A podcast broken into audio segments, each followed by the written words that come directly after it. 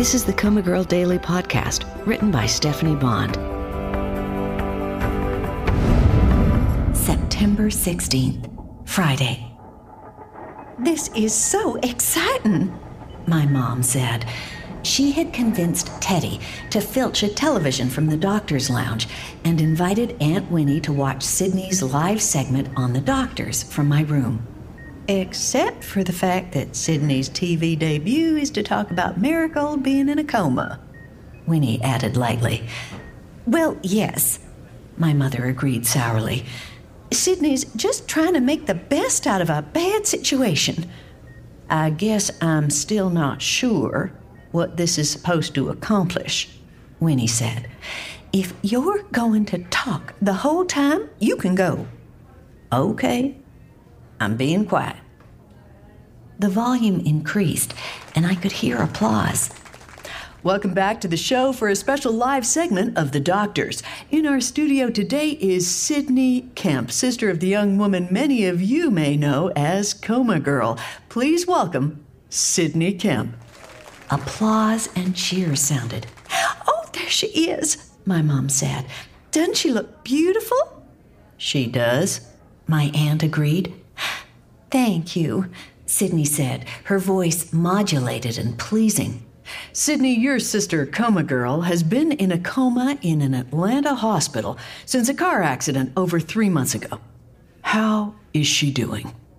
She's doing well, considering the circumstances. She's responding to commands to move her fingers, so we have reason to believe she's getting better and will hopefully wake up soon. Applause sounded. And you were in the accident with your sister, is that right?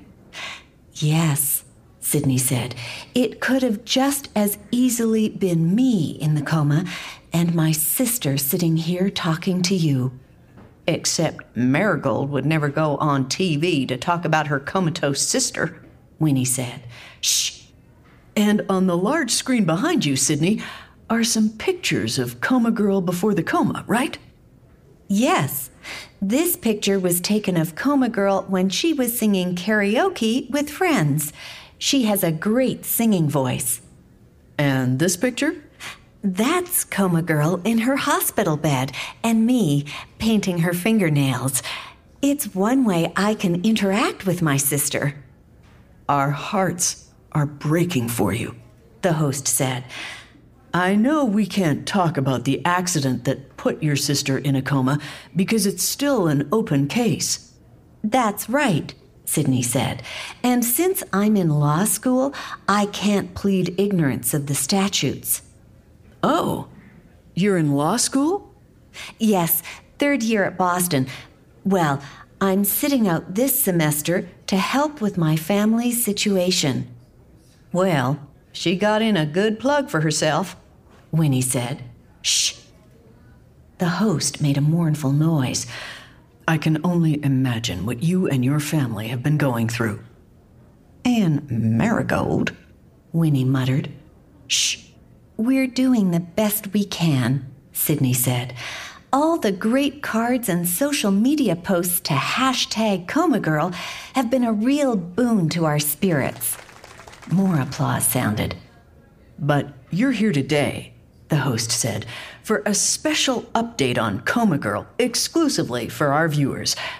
What can you tell us? Even in the darkest situation, Sydney said, her voice wavering, a beacon of light can appear. What is she talking about? Winnie asked. Shh. And our beacon of light is finding out that Coma Girl is pregnant. Exclamations sounded from the TV. Then the audience erupted into wild applause. Look, they're giving her a standing ovation, my mother said. Oh, poor Marigold, Winnie murmured. A reminder, the host said, that Coma Girl t-shirts and scarves are available on the Coma Girl website and Facebook page. All proceeds will go toward medical expenses and to the Coma Girl Foundation. Aunt Winnie gasped. The baby. That's what the psychic meant by two marigolds. Psychic? My mother asked. What psychic? While the two of them bickered over the closing credits of the show, I contemplated the fallout of the announcement. I'd counted the number of times they'd said Come a Girl and the number of times they'd said my name. Come a Girl, 11, Marigold Kemp, 0.